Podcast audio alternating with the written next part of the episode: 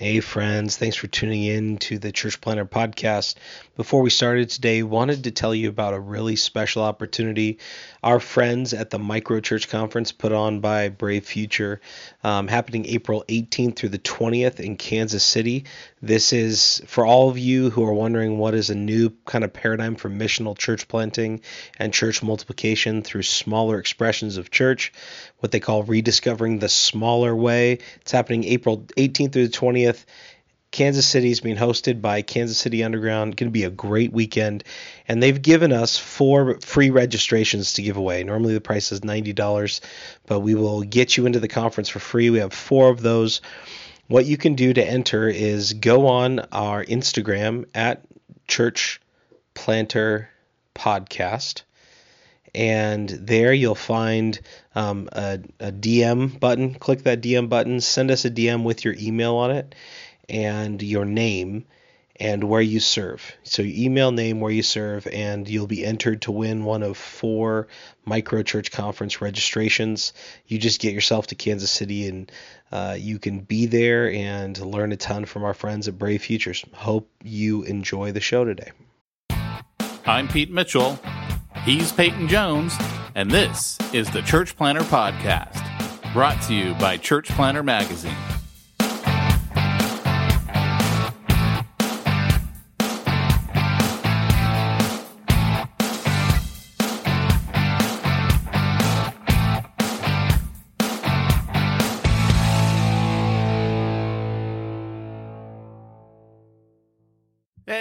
Everybody, it's Pete Mitchell.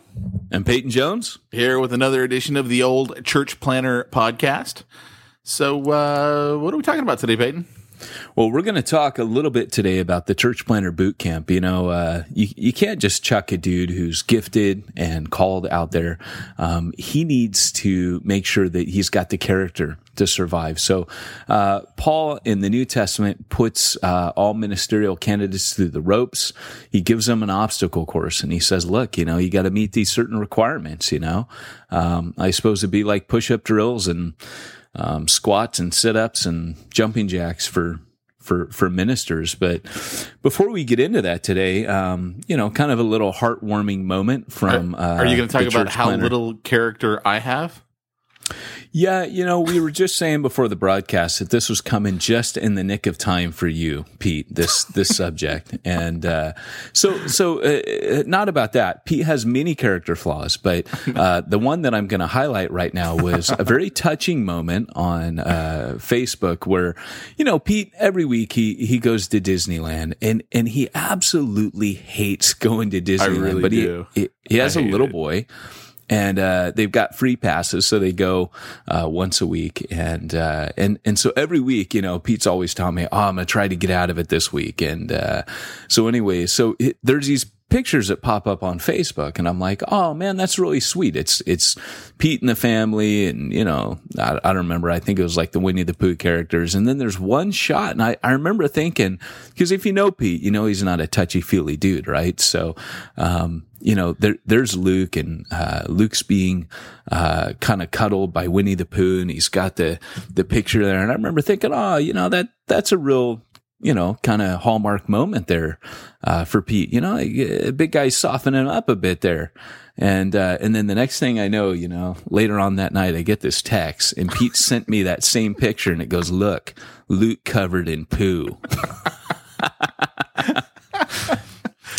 I have many character flaws, of which we're just going to highlight a few on today's edition of the Church Planter podcast.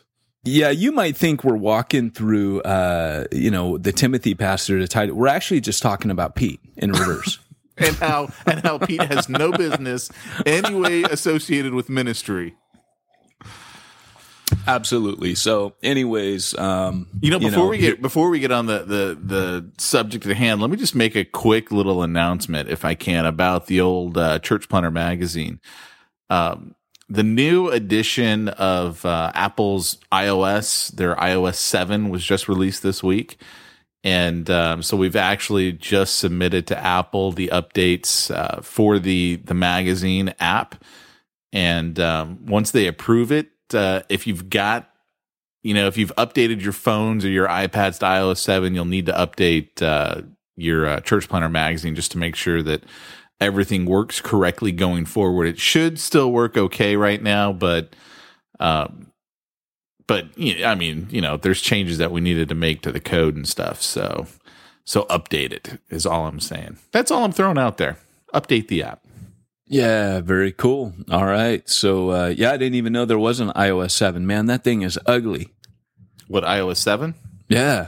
Yeah, I'm not crazy about it. Everyone's like talking, oh, it looks so good and so clean. I'm like, dude, I had my old system jailbroken, so I had it the way I wanted it. I'm like, I like that much better. So. Dude, it's like fluorescent pink and like day glow colors. So I don't know, man. People, I, no, it's not fluorescent pink. It's white. No, but you know, like all the icons are really loud and obnoxious. Yeah, they are. They are. They're very. So it's. It reminds it's me like, of like the 1970s again. You know, yeah. just like this color scheme from the 70s. Yeah, I thought I thought I thought we were done with that. I was born. I mean, the, you want to know what the 70s produced? It produced me. You don't want more of that. That's how you know the 70s were good. Ah, yeah. So, anyway, so going into this uh, today, we're going to talk. Okay, we've talked about the calling, we've talked about the church planters gifting, and this is still the nuts and bolts. This is a third in our series of a nuts and bolts, um, kind of talking about how do you plan a church. Well, um, it, you know, it's kind of like uh, I, I know you're you're waiting for methods, right? There's an old saying where a guy said, "Look, men are always looking for methods. God is always looking for men." And so just to throw that out there that today, what we're going to talk about, and we've been doing this last uh, three weeks, you are the weapon. You are the weapon that God is going to use to strike out against the kingdom of darkness. You are a minister. And it was Robert Murray M'Cheyne who said, how awful a weapon in the hands of God is a holy minister. So you need to, to, to take great care, kind of like Spurgeon, who, uh, in his lectures to my students, started off that book, which was training ministerial students. Uh, can you imagine being discipled by Charles Spurgeon? His very first chapter was called The Minister's Self Watch. Hmm. And it was all about, um, he quoted the old proverb that, uh, if the axe is not sharp, the, uh, axemen must use more force. And so um, he's saying, look, stay sharp as a minister, you know, so that uh, the Lord can use you more effectively and more efficiently. And um, so when you're talking about uh, requirements for ministry, it's all character. And we said that, we just hinted at it last week, that more important than gifting is character. I'll take character over gifting any day because I've watched men that are extremely gifted um, fail and so character is the thing that ensures survivability in both a church plant and in ministry, uh, in general. And, um, so, you know, Paul was a veteran and he had watched men burn through themselves. He had watched them burn out on the mission field. He had watched guys like, uh, Demas who loved the world. Uh, you know, he says, all forsook me. Um, you know, he watched John Mark quit the field and he knew uh, that if these men were not tested and tried, that um, they they would fail. And and and it's kind of like giving a a, a shotgun to a monkey. You know, you know he's going to do some damage. Ministry uh, can be a very dangerous weapon in the hands of the of of the wrong people, and it can really mess a lot of people up. So, uh, Paul's saying to Timothy and to Titus in both of those books, in the pastoral epistles, he gives requirements of, of people who are going to be in ministry. And so it's no different uh, for a church planter. Obviously, uh, Paul is talking to Timothy and Titus both about raising up elders. And so the qualification of an elder, you might say, well, how does that have to do with pastors? Well, in the New Testament, pastors and elders are used interchangeably. Hmm. So, um, before we get to jump school, you know, what I call church planter training is jump school. We got to go to boot camp. We got to go back to basics, basic training. Basic training is your character. Now, just a word of warning, boot camp sucks. Nobody likes boot camp. You never hear people say, "Oh, boot camp's awesome." In these passages, I got to be honest with you, I'm not saying the scripture sucks, but it kind of sucks to go through them because it's kind of like when you read the Sermon on the Mount. You know, you read it and you just go, "Oh." You're not like, woohoo, man, I'm scoring perfect 10. Um, you know, don't hate people. Oh man, that, that's my favorite thing to do is hate people. Uh, don't lust. That's Pete's favorite thing to do. Well, actually, the first two were mine.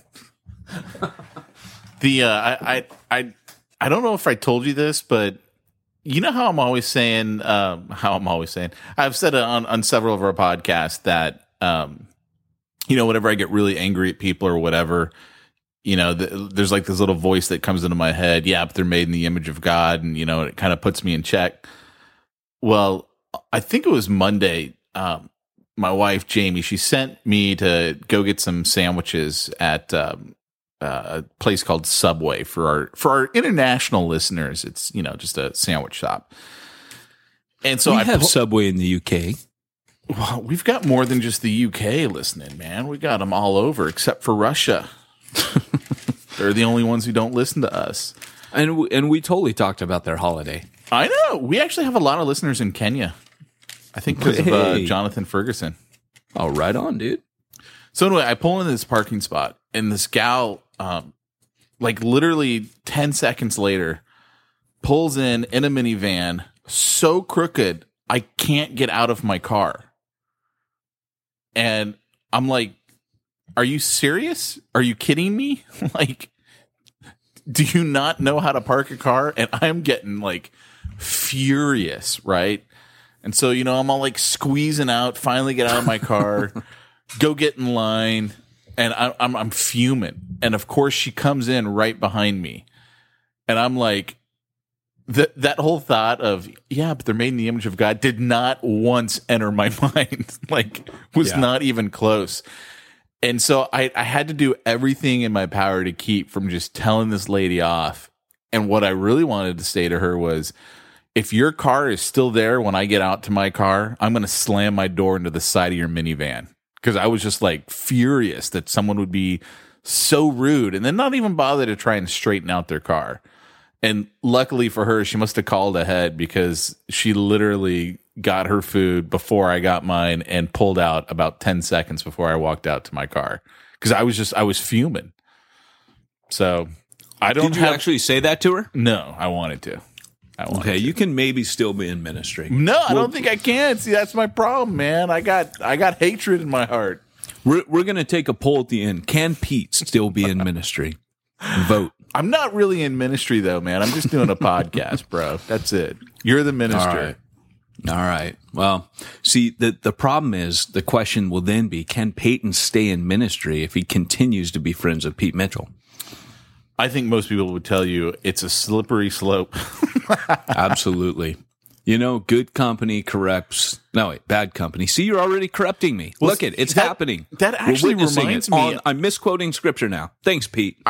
I was li- I was uh, reading. Um, I you know we've got to keep up our, our record here. I was reading uh, Michael Cheshire's book. Um, I think it was Michael Cheshire.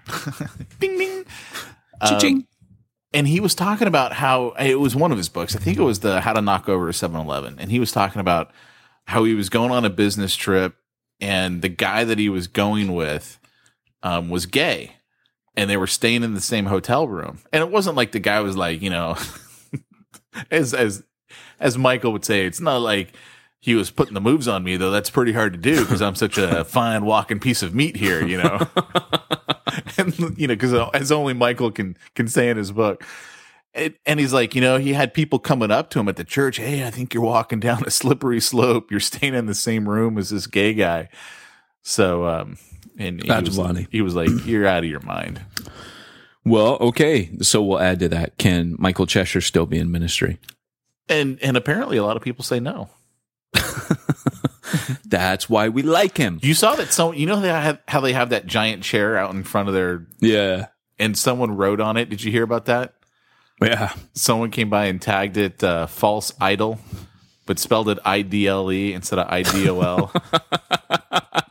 And so Michael's like, "Come on, guys! If you're gonna try and rip us a new one, at least spell it correctly. That's awesome. Unless you really are saying it's a false idol, it's a false." Relaxing chair, then okay, I'm with you on that. oh, it is a false relaxing chair because it's like 10 foot high. Oh, it's So- more than ten feet, and it? It's it's huge. It's the large. He they wanted to get in the Guinness Book of Records, is why they did it. It's awesome, dude. It's huge. I love it. So you know, now that we have paid homage to Michael Cheshire, um, we now are, and, and if you're new to the podcast, that's just a running joke. We just always mention him just, you know, cause he's like our mascot now.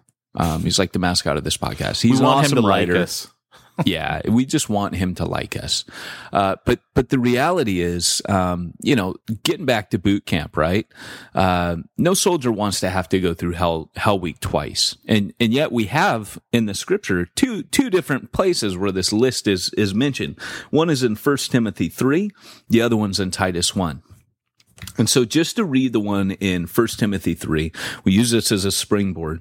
The saying is trustworthy. If anyone aspires to the office of an overseer, he desires a noble task.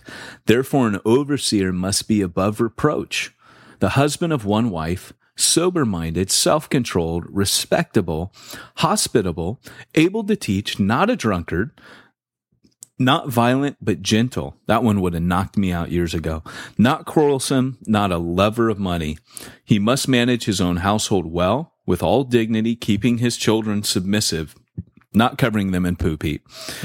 Uh, for if someone does not know how to manage his own household, how will he care for God's church? He must not be a recent convert, or he may be puffed up with conceit and fall into the condemnation of the devil. Moreover, he must be well thought of by outsiders so that he may not fall into disgrace or into a snare of the devil you know, basic training, uh, it, the reason why they drill you, um, they drill you over and over is because what they're trying to do is to get this stuff to be like reflexes. When you're in a foxhole and bullets are flying, um, the, the basic training is kind of the foundation of all you is as a soldier. It pro- programs the way that you think, act, and react.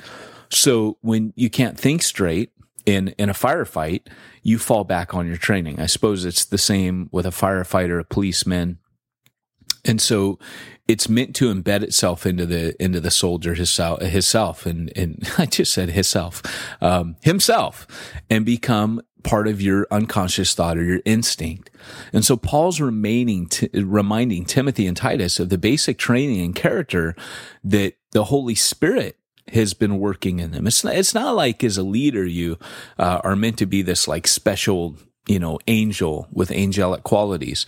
You just can't afford to get it wrong when you're in the position of leadership, but you're meant to just be kind of like, you know, a Christian. This is just good Christian stuff. This isn't just, you know, stuff for leaders. Mm. So in order for for Titus to blow uh, Crete like a popsicle stand, he's got to basically find men of of character before he can skip off the island. And the same with uh, Timothy and uh, in Ephesus, he's got to find guys. Um, men of good character before they're allowed to go. So imagine that's what Paul's saying to, to both of these guys, Titus and Timothy, in, in both of the books written to him. He's saying, you got to find guys like you before you can get out of there. And so I guess really the, the, the first question that we're asking the church planter is, are you a man worth sending? Mm. That that's a question you got to ask yourself. Am I worth God sending to these people? And I know all of us, if if we're humble, we're going to go, I don't know, Lord. And it's okay to have, you know, if you're like, yeah, man, I'm worth it. I was worth saving and I'm worth sending, then you probably actually have a problem because one of the, the requirements here is that you not be arrogant. Well, it's not arrogance if it's true. well, no, and it's not. And I, and I think you can go through this list and you can say, way, before we get all the hate email. well, exactly. You, well, you know, they're only going to write hate email to you, Pete. Appreciate it. That's today's theme. Today's theme is that Pete Mitchell is evil. If you haven't kind of already detected our uh, running joke today, but uh, you know, at the end of the day, um, Paul was uh, basically given these requirements um, for ministry in general, but especially for the church planter. He's he's like in the vice grip of ministry, man. It's like the pressure is on in a church plant like nowhere else. So your character really has to to to be exemplary. And so if you're if you can't be an example of a Christian, you really have no business leading, right? Mm. So to be above reproach um, is the first thing. We're just going to walk through these um, a little bit, and um, Pete's going to interrupt me you know, as, uh, otherwise, you know me, I'll keep talking. So, um, first one is being above reproach. And it's kind of like Paul starts off and he says, you got to be above reproach. And then he kind of qualifies what he means. Everything else is in the passage is a way of explaining what he means. So if he just left it there, you got to be above reproach. He'd be like, well, dude, Paul, what do you mean? Like, can, can I watch, you know, uh, can I watch R-rated movies? Can I can I listen to secular music? Like, dude, what are you talking about, right? Um, and so Paul breaks it down. He doesn't he doesn't leave it to our imagination. Um, so what he's going to do is he's going to assemble a picture of a Christ-like leader, and um, he he actually mentions it again uh, in verse seven. So he he doesn't mention it kind of like once. He mentions it a couple times. Um, he says in verse seven, moreover, he must be well thought of uh, by outsiders. So being above reproach means really, you know, uh, no one can shake a stick at, at your character. No one could, you know, if they level an accusation at you, it's not going to stick, right? So the uh, the hus- let, let, me ask you a question on that. What's the I, I don't even I'm not even sure how to form the question correctly, but okay, let's say your your pre-Christian life was not good. okay. Um, look at Paul, right? Killed Christians. That was his deal. Hunt him down. At what point do you say, okay, well, now this is a person that's above reproach? Like, you know, because they've, we've all got this history. Yeah. And then, you know, it, does it mean, well, since you've converted eh, or I, I don't, I mean, because then you can, you look at, uh, uh, leaders who have fallen you know, at, at what point is it, you know, are, are, they out for good because, well, you know, they committed a, a sin that we all saw, um, and therefore, you know, they they shouldn't be back behind the pulpit. Does that make sense? What I'm saying? Yeah, yeah, yeah. No, I get you. I get you. I think that. Um, when he's talking about this, um, there, you know, there's a debate about that. Some people say that he is he currently above reproach. Um, some people say, uh, you know, does he have, um, has he had a, a, track record of constantly letting people down? I mean, different. Some people are like, hey, if the dude falls, he's done forever. Um, and you know, when I look at the scripture, um, although that's a, a, very attractive proposition, um, I look at Peter, man, and I just see that Peter, uh, if anyone fell big, Peter did.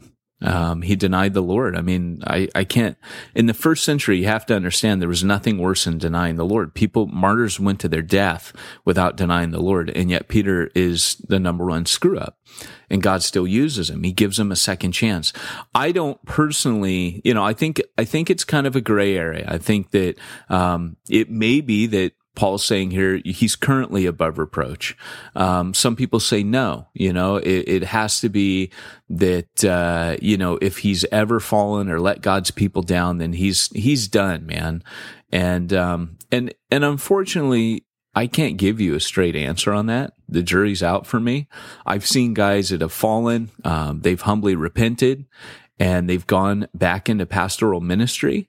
And, uh, and, and I'll be honest, like at first my thoughts, well, hey, you know, should that guy be back in? But, um, like I said, if Peter was back in, that, that makes me wonder. It just makes me question. I, I don't know. I wish I had all the answers on that. I, I don't know. I guess mm. it's be- between them and Jesus, to be honest. Mm. And, uh, and I would hate to kind of knowing knowing my own you know sometimes it's it's a question of uh, if if all of our secrets were told probably none of us would be in. Now, you know, the the next one's kind of a biggie where he says, you know, the husband of of one wife. He says you got to be faithful to your wife.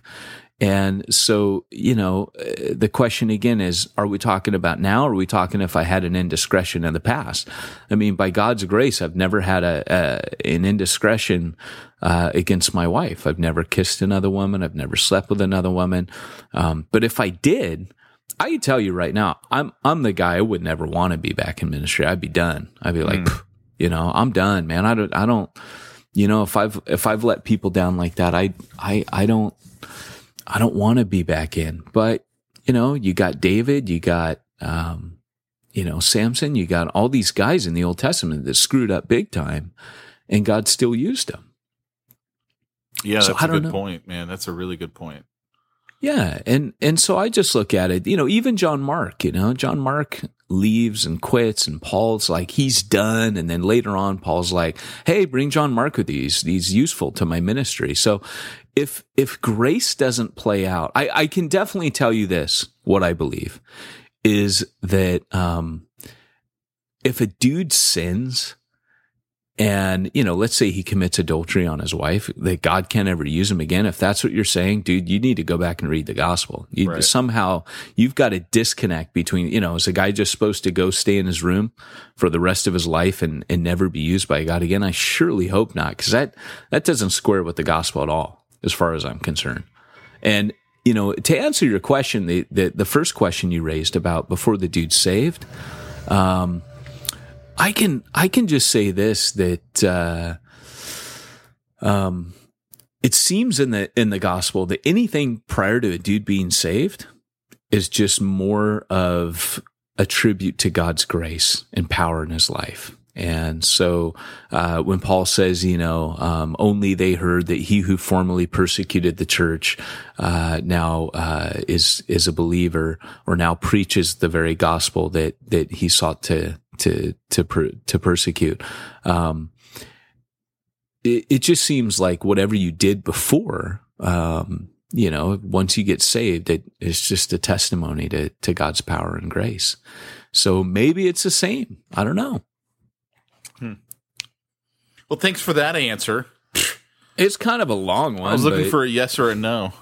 Yeah, I'm sorry, man. You know what? And and the funny thing is, is that I got my master's in pastoral studies, and um, and we studied this passage like crazy, and it just doesn't answer that question. I know there are church people who will answer it for you, Yeah. but the passage doesn't answer it.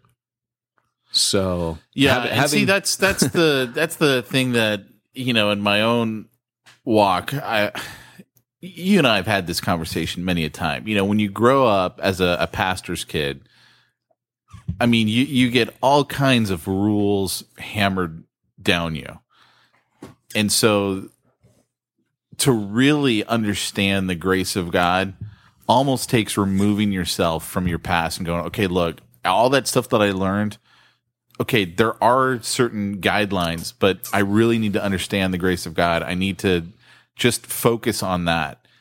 And so, um, yeah, I mean, I think there are a lot of people who would love to tell you exactly how that's supposed to be interpreted.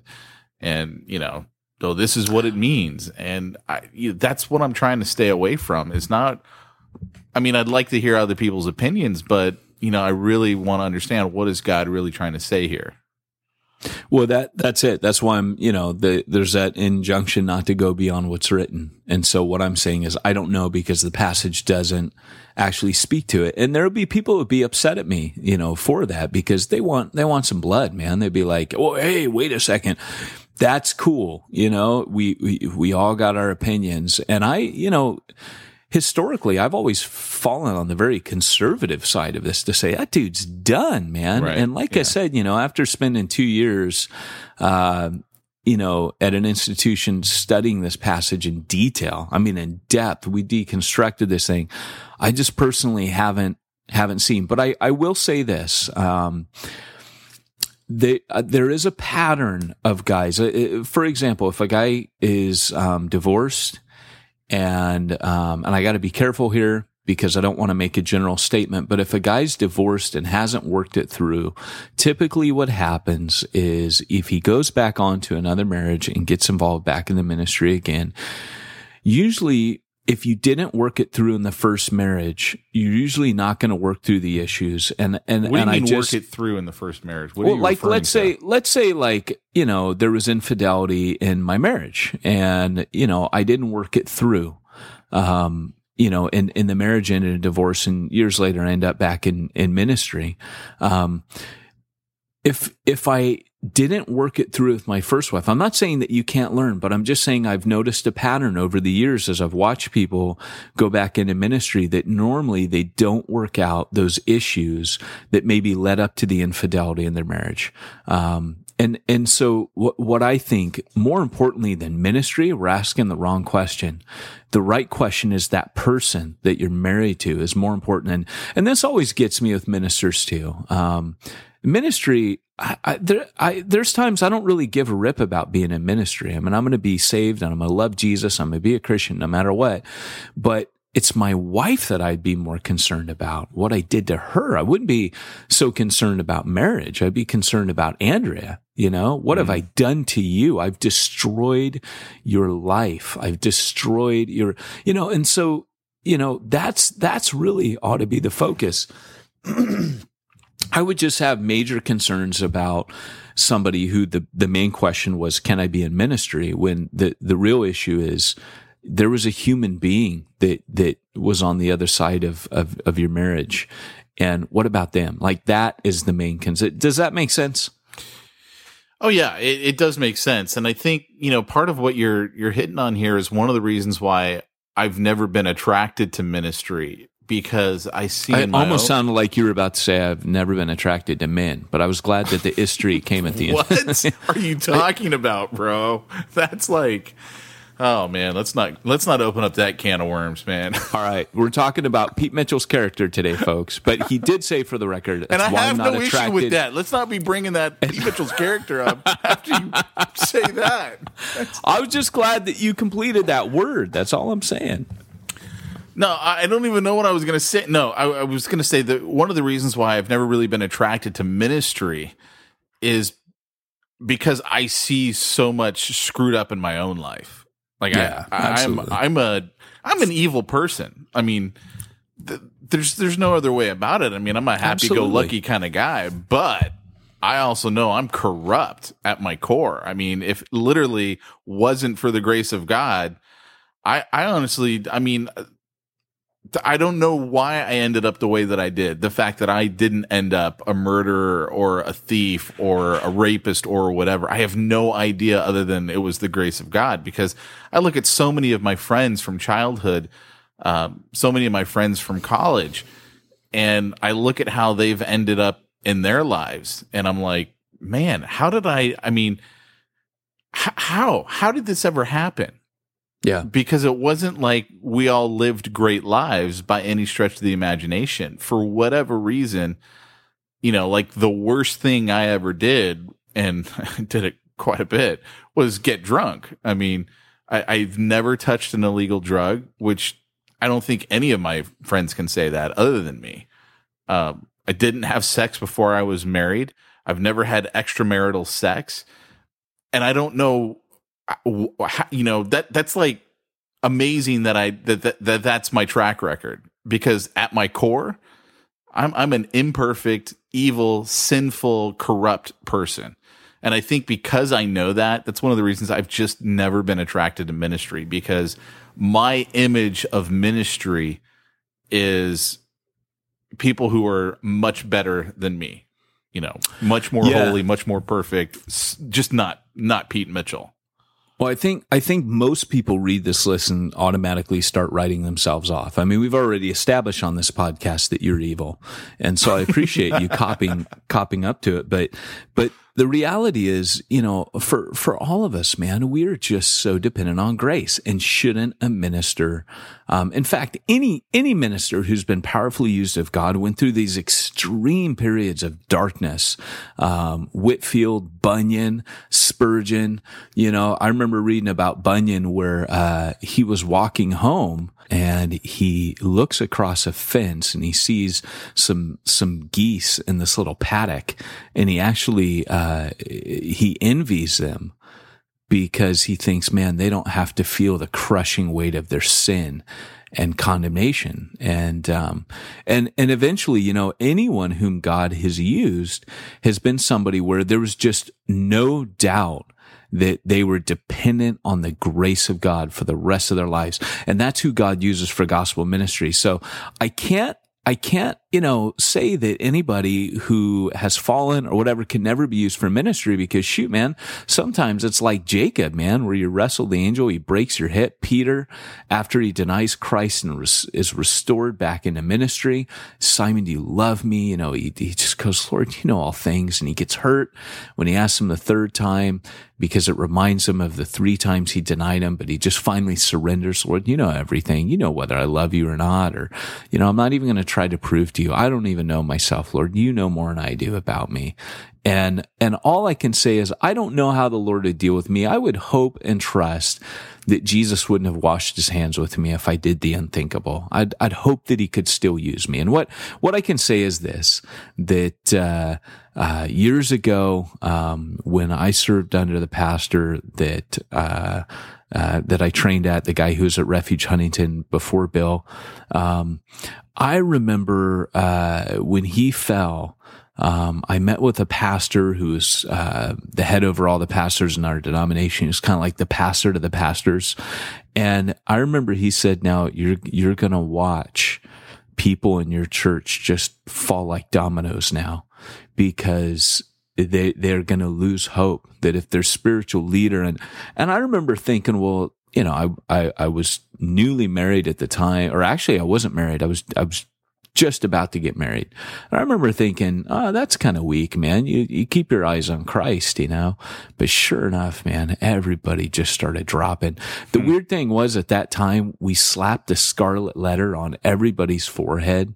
We didn't know how to, I think all of us were like afraid, you know? It was kind of like, you know, if you get bit by the zombie, you know, and the last thing you want to do is get bit by the zombies, you start bashing their heads in with a baseball bat. And, you know, and it was sad, man. And, and there were, you know, precious, precious people that had even been in leadership and their marriages started falling apart. It was a tough and rough time for a lot of people. But, um, by the grace of God, many of those people, um, you know they've they've been able to to continue to walk in the grace of God when their lives fell apart and Jesus picked them up. And if the gospel didn't do that I I don't know what does. But I just know that Paul's saying look if you're going to lead people um, going on to our next point he says that you have to be able to lead your own household well for how else will you lead the family of God? So there is a requirement if you're going to be leading God's people. And for that matter, um, if if you've got a rough marriage, um, don't church plant. If if you're going through a hard time in your marriage,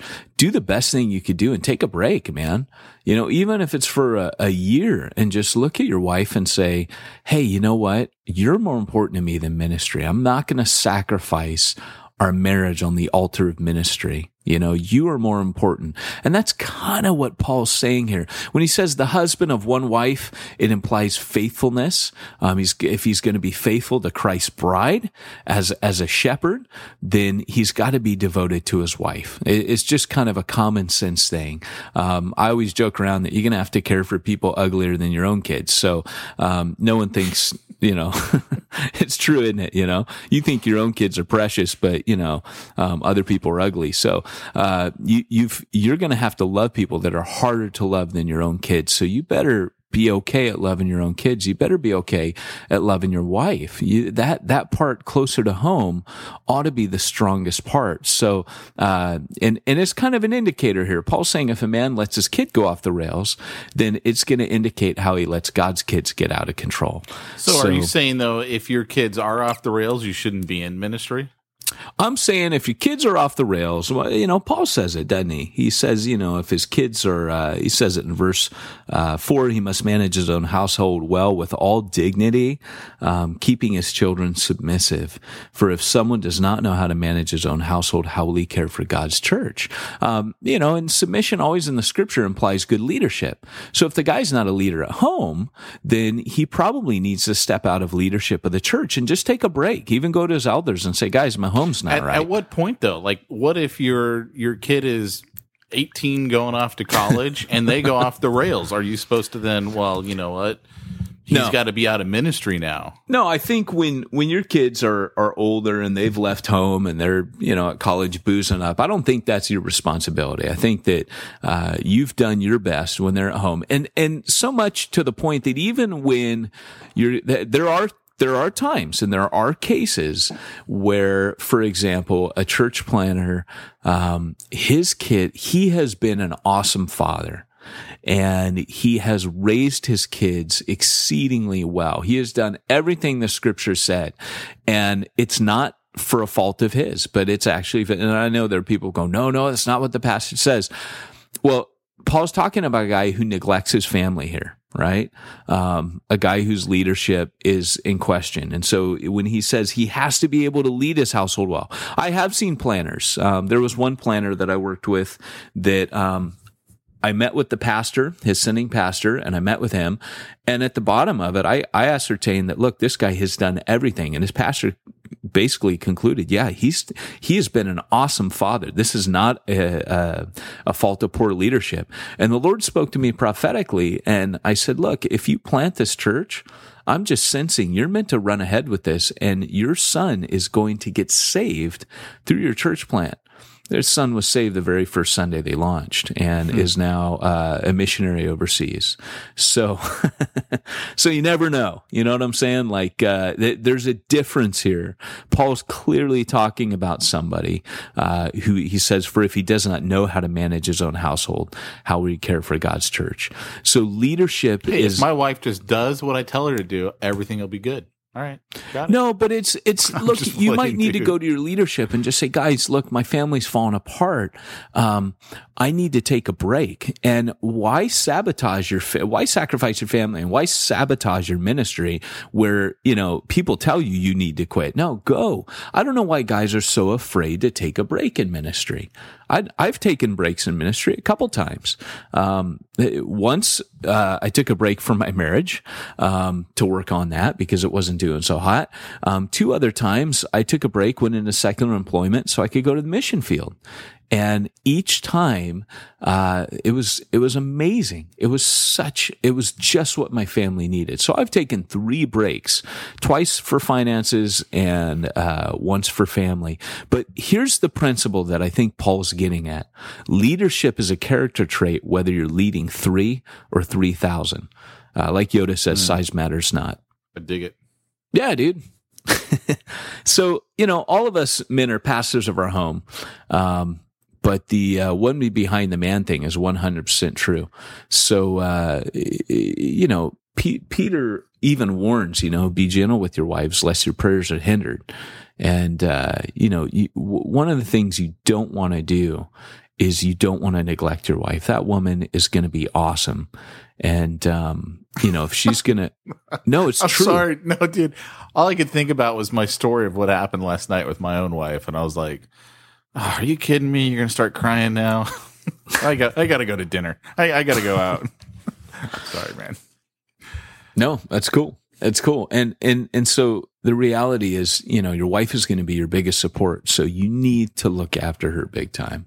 Um, are you praying? Are are you uh, are you know when it says lead your family? Um, that this is where I think guys don't understand like the whole headship or leadership thing in the home. It's simply, it doesn't mean you're her boss, doesn't mean you tell her what to do and you smack her around. It means literally that you lead her spiritually. So, you know, you're leading a church, but all of us have had times where, um, you know, our wives are like, Hey, man, you know what? You, you don't lead at home. Mm. And so, you know, you have to be able to lead. I, I, I loved hearing Hugh Halter. Uh, I watched a little video on Vimeo this week where Hugh Halter's basically talking about how his wife, uh, uh, said to him, well, look, we need to talk. You know, I love you and I'm committed to being your wife, but if it keeps up this way, um, I'm not sure I'm going to want to still live with you. And what he did is, you know, he took a break. His wife, how she started the conversation was she called the kids in and she said, go ahead and tell daddy, uh, what, what you told me earlier. And the little girl was a little bit sheepish, but she was five years old. She said, daddy sucks. Oh, wow. and he goes, I don't know if that's something that um, is acceptable talk from a five year old in your home, but it surely raised a red flag to me that all was not well. And he said, I, I didn't realize how I'd become this really angry person. Hmm. And everybody else was seeing Hugh, the pastor. But the reality was, you know, I was, I was this angry, angry guy. I, I was chasing this ambition and the church was, was, was sucking all of me when I got home. I didn't have any time. Uh, I was leading a very successful church church that I had planted. It had grown large. Uh, it was in everybody else's uh, eyes a success, but my family was falling apart. And he said, and I just, I got out. I, I, I got out of, I handed the church off. I got out of ministry. And, you know, Hugh is in ministry. He's, he's still in ministry, but he survived because he was willing to take Paul's injunction to heart and put his family as priority. That's, um, that's pretty, that's pretty crazy. I mean, I, I think one of the takeaways that I get from that is what an awesome woman that would have the guts to to do that to your husband to basically stand up and say, "Look, you need to hear what the kids are saying." Because yeah. in in my family growing up, that would have never happened ever. I mean, yeah. Dad was right. Mom's, you know, in step behind him. That's it. That's the end of the game right there. Yeah. Well, you know, and and so your wife, you know, when she's church planting, you really got to take care of her because she's she's stuck on you, but she's not just along for the ride. She was called by your side to watch your back, and she does a huge amount of the work, feels all the same elations and fears, and yet she carries an even bigger burden because she carries the church planter himself. And trust me, that's usually 200 pounds of insecure, nervous, faith infused, spirit filled sinner, man. And it's kind of like Ginger Rogers said, I did everything that Fred Astaire did, but backwards in high heels. And I think, you know, I think that church planters are kind of like that, right? Glad I'm a man. But, uh, you know, so so guys, I, I guess if nothing else, what I'm saying is look after your your, your woman, look after home because your church plant is not going to survive if you don't do that. And if you haven't learned to have quiet time with your wife yet, um, you need to do that. And and it's so funny as dudes because you know we're spending almost this whole podcast talking about like our marriage, but um, it, uh, here's here's the thing. Um, dudes suck at quiet time and i and i find it interesting that god called us to be spiritual leader you're leading her spiritually you're leading her in prayer and paul defines it in ephesians where he says you wash her in the water of the word and Ender and I have a set time every day where we do this. Like I actually, a lot of people don't know this, but I work eight hours a day, right? That's so I don't rip my family off. If I'm not done with my work at the end of eight hours, that's tough right? Because I want to give a normal day. Uh, when I'm done, I want to have normal time with my family. I don't want them to pay for me being a ministry. There will be times I will work 12 hour days or I'll pull all nighters. Those are rare though. Um, but, but usually I'm an eight hour guy. The reality is the only way I've been able to make my family first is I work seven hours in ministry, but there's one of those eight hours I spend with my wife. I know not everyone can do this. Bivocational guys cannot do this. Um, but I, I learned to do it when I was bivocational. Um, I would spend an hour with my wife, just talking with her, hearing her feelings. I would have a devotion. I would make it huge. I would make it big. It'd be something like Morning and Evening by Spurgeon, might be My Utmost for His Highest. Uh, right now I'm going through the Chuck Swindoll app on my iPhone and and and I always if I try to help guys and I've watched marriages completely turn around. I've watched horrible marriages. I just say, look, just spend 5 to 15 minutes every night before you go to bed or if it's morning before you go to work. Uh, make sure it's not hurried carve out the time for it. And you do this. You, this is how I tell, don't start with prayer because prayer is awkward. Like I said, like mm. as men, we suck at devotions. Here's, and it's ironic that God calls us to do it. A woman, she'll be all over it. If God had called women to do devotions because they're very nurturing and they dig on that stuff, they'd be all over it. But for men, God pulled a fast one on us. And the reason I think he did it was because we suck. Like, check it, right? We're, we're guys. We always like to be competent, right? You go out you know, to dinner. You like to be the big man, pull your wallet out and pay it, right? You, you like to order off the menu. You like to impress. I'm, I'm fine with wife. my wife paying, actually. But okay, on, okay. story.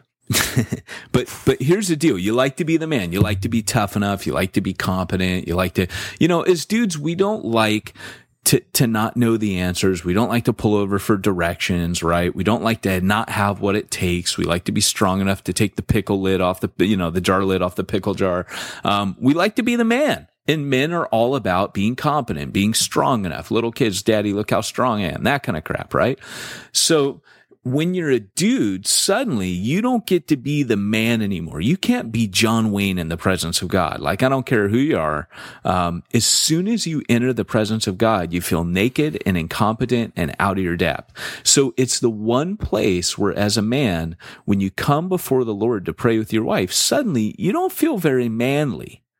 And it's it's kind of a fast one because now suddenly you ain't the man. Jesus is the man. Mm. And you're this like you're in this place of submission. But God says to the man, I want you to lead her into that place on a regular daily basis. And so I always tell people, look, you know, uh, because you're uncomfortable, use a devotional like a crutch, man. Use uh, morning and evening. And if you're a spiritual giant, forget what I'm saying right now. But most guys, they need help in this area. And so I tell them, look, uh, use a devotion like that and just read.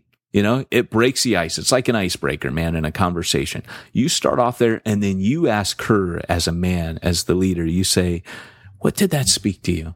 And you just let her talk.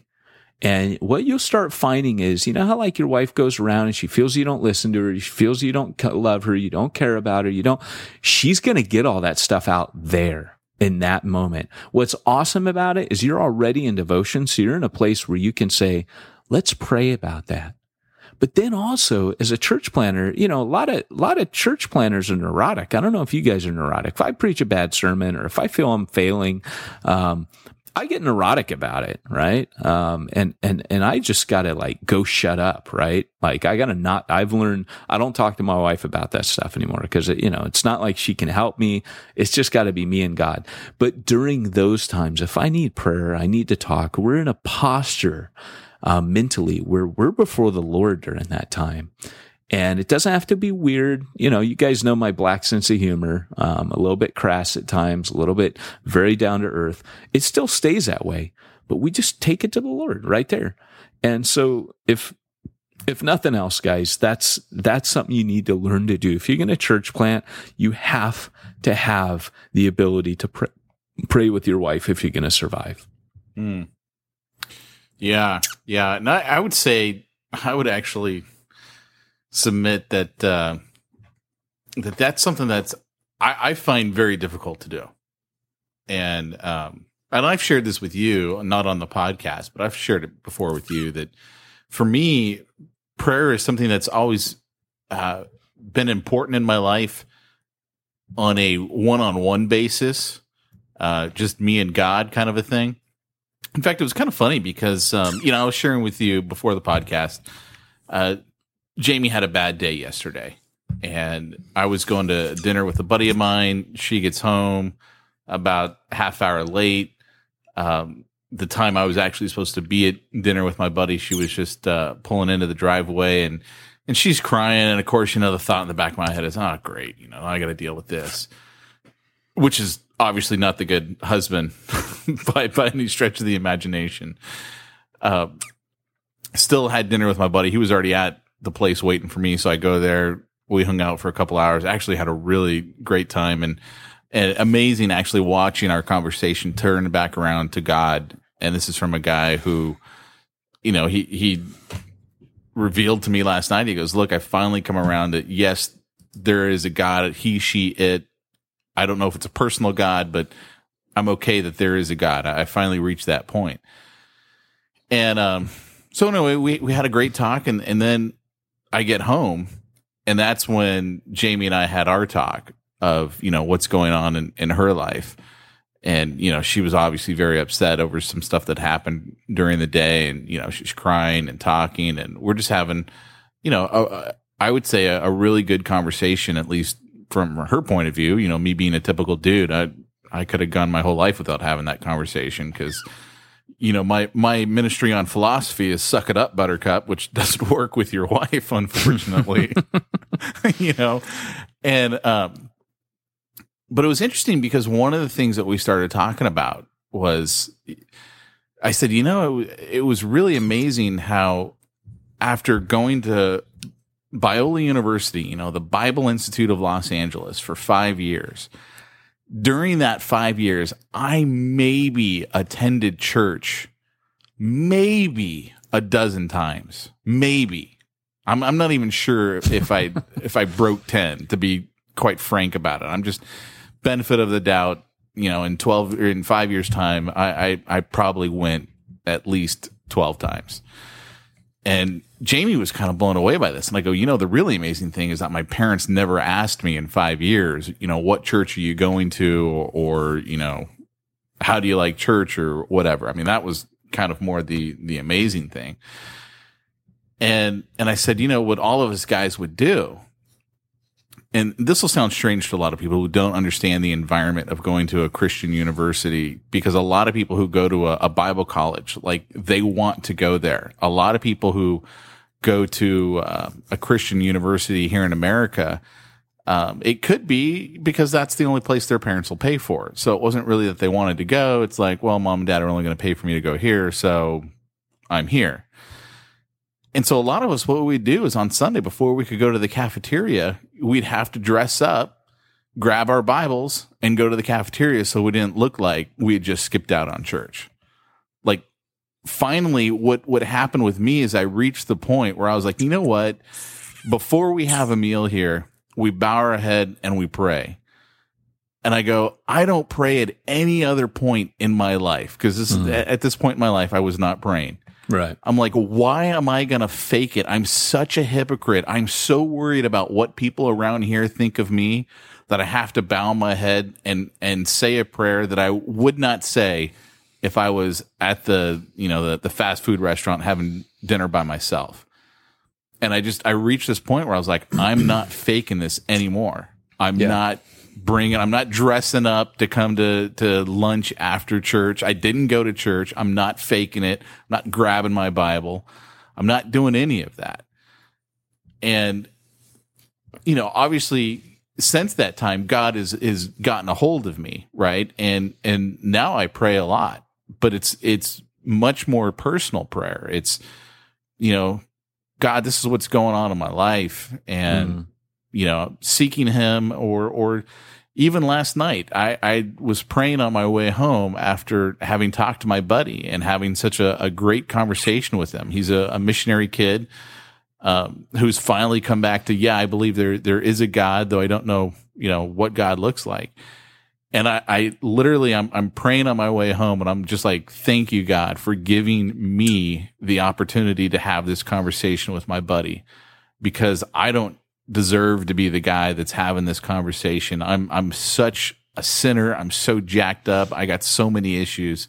But thank you for for allowing me to to share in that and and just, you know, start opening doors. Mm. And and I've shared this with you before, Peyton. Praying with Jamie is something that's very difficult for me, even though we're both, you know, um, very, you know, I mean, we're Christian. We both believe in God wholeheartedly. Yeah.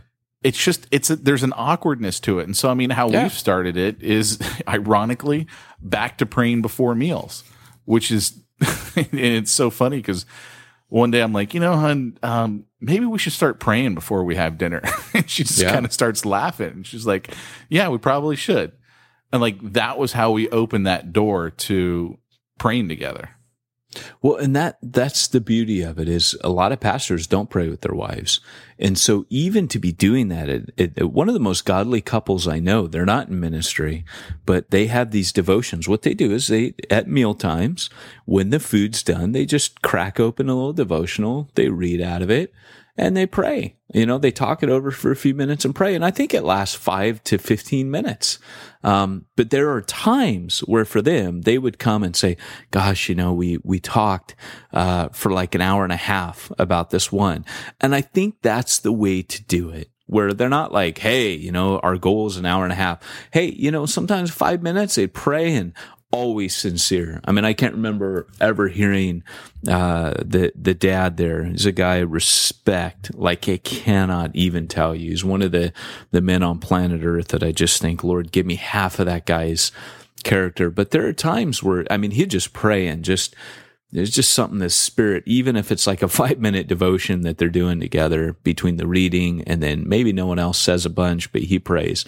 There's always such a humility and just this uh, just the Holy Spirit, man, when he would pray. And he was just a dude that walks with God. And I think you hit on that, that whole sincerity, not making it the chore, not making it the hoop that you got to jump through, but just, just, hey, you know, this is where we're at. And I think for us, you know, it's funny because, um, I did not pray with Andrea for years and years of our marriage. Um, the first year, it's so funny because we got, we got married and we are very idealistic. Um, we got married and she's so lucky she got me. yeah. Oh, dude. I, I was just waiting for her to figure that out, but we were fighting like cats and dogs our first year of marriage. And, um, and we did a devotion. Someone had given us for a wedding gift, um, the couple's devotional Bible. And they have no idea that that book saved my marriage because on every other front, we were doing horrible. But we religiously sat down and it was at times a religious, very legalistic thing where we sat down and on our sofa, even if we had had a knockdown, drag out fight the night before and we met you know, at the, at the scripture and during prayer. And then like, this is ironic, but then like as things started getting better over time, we put that aside and we just went through this like kind of like wilderness of years without quiet time it was going back into church planting that got me to pray with Andre. Hmm. Um, and, and it was before I church planted. Funny enough, it was when I quit ministry. That's when I started praying with Andre again. Um, it was as the Lord was moving in that Starbucks and I was like, Hey, you know, God seems to be doing something. We should probably talk to him about it. And I had quit. So I didn't want ministry. And there's something pure about that. It was just, I used to always have this question, Pete, when I was in ministry. I was always like, you know, if I weren't getting paid to do this, um, would would I still care? Would I still give a rip? And that question haunted me because I went into ministry very young.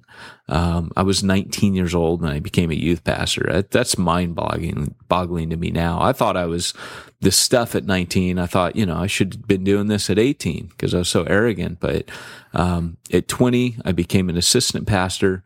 Uh, at 22, I became the interim pastor of the church. And uh, it, it was just crazy, dude. It was nuts and I was way too young to be carrying the burden that I was. Uh, but it it created this kind of insecurity in me, you know, over the years. A ministry can be a weird, funky little deal. And if you're in ministry, you know what I'm talking about, where sometimes you just hunger for like just walking with Jesus. Um, not, not being a paid professional who's paid to walk with Jesus. Um, you, you just feel like, you know, I just, I just want it to be simple. You know, I just want to go have a simple walk with Jesus somewhere and not have to prep sermons and not have to carry other people and just, just be a Christian, you know, just be Peyton, you know, and, uh, and it was during that time that I rediscovered, uh, quiet times with my wife. And they were very simple and they're very, you know, I wasn't out to impress, just like you said, Pete. I was just Peyton and uh, and it was pure and and I rediscovered something then. But it became an absolute survival skill. Uh, I don't know where we'd be um, without quiet time nowadays. And since Liberty started school recently um, we've gone to the meal model uh, because in the morning my wife's getting the kids ready. Um, I help out a little bit. I got a brand new baby girl and it's a mad rush in the morning to get off. So we don't do it in the morning anymore and we're incorporating it into our meal times and it's working. You know, it's, it's, it's a struggle and you have to adapt with life, but it's working. But, uh, you know, that's all we actually have time for. It's really interesting to me. We spent, uh, that entire time talking through Paul's very first two, the summary, be above reproach, and the uh, and then all the qualifiers. We only got through one of those, which was he must be uh, faithful to his wife, and um, and we touched on the family. The other passage he mentions there in verse four, but. That's it, man. That's all we had time for. So, uh, so what you're camp- saying is, uh, two wives, no. Two wives is just plain out. but uh, yeah, man, that's it. You know, and and and so boot camp is tough, man. The first obstacle, and it took us an hour to get through it. So that should tell us something. So next time we will continue on with the church planter's character, and uh, you know, hopefully it will keep you guys safe and give you survivability to go the distance. This has been Pete Mitchell and Peyton Jones on the Church Planter Podcast. Thanks for joining us. And we remind you that if you want to reach the ones no one's reaching, you got to go where nobody's going and do what nobody's doing.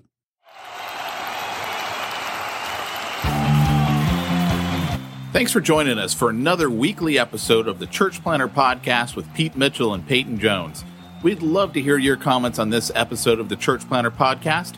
Visit us online and let us know what you thought at churchplanterpodcast.com. If you subscribe to us via iTunes and have enjoyed the podcast, leave us a positive review. The more positive reviews we receive in iTunes, the more iTunes will promote us to other church planters who would benefit from this show.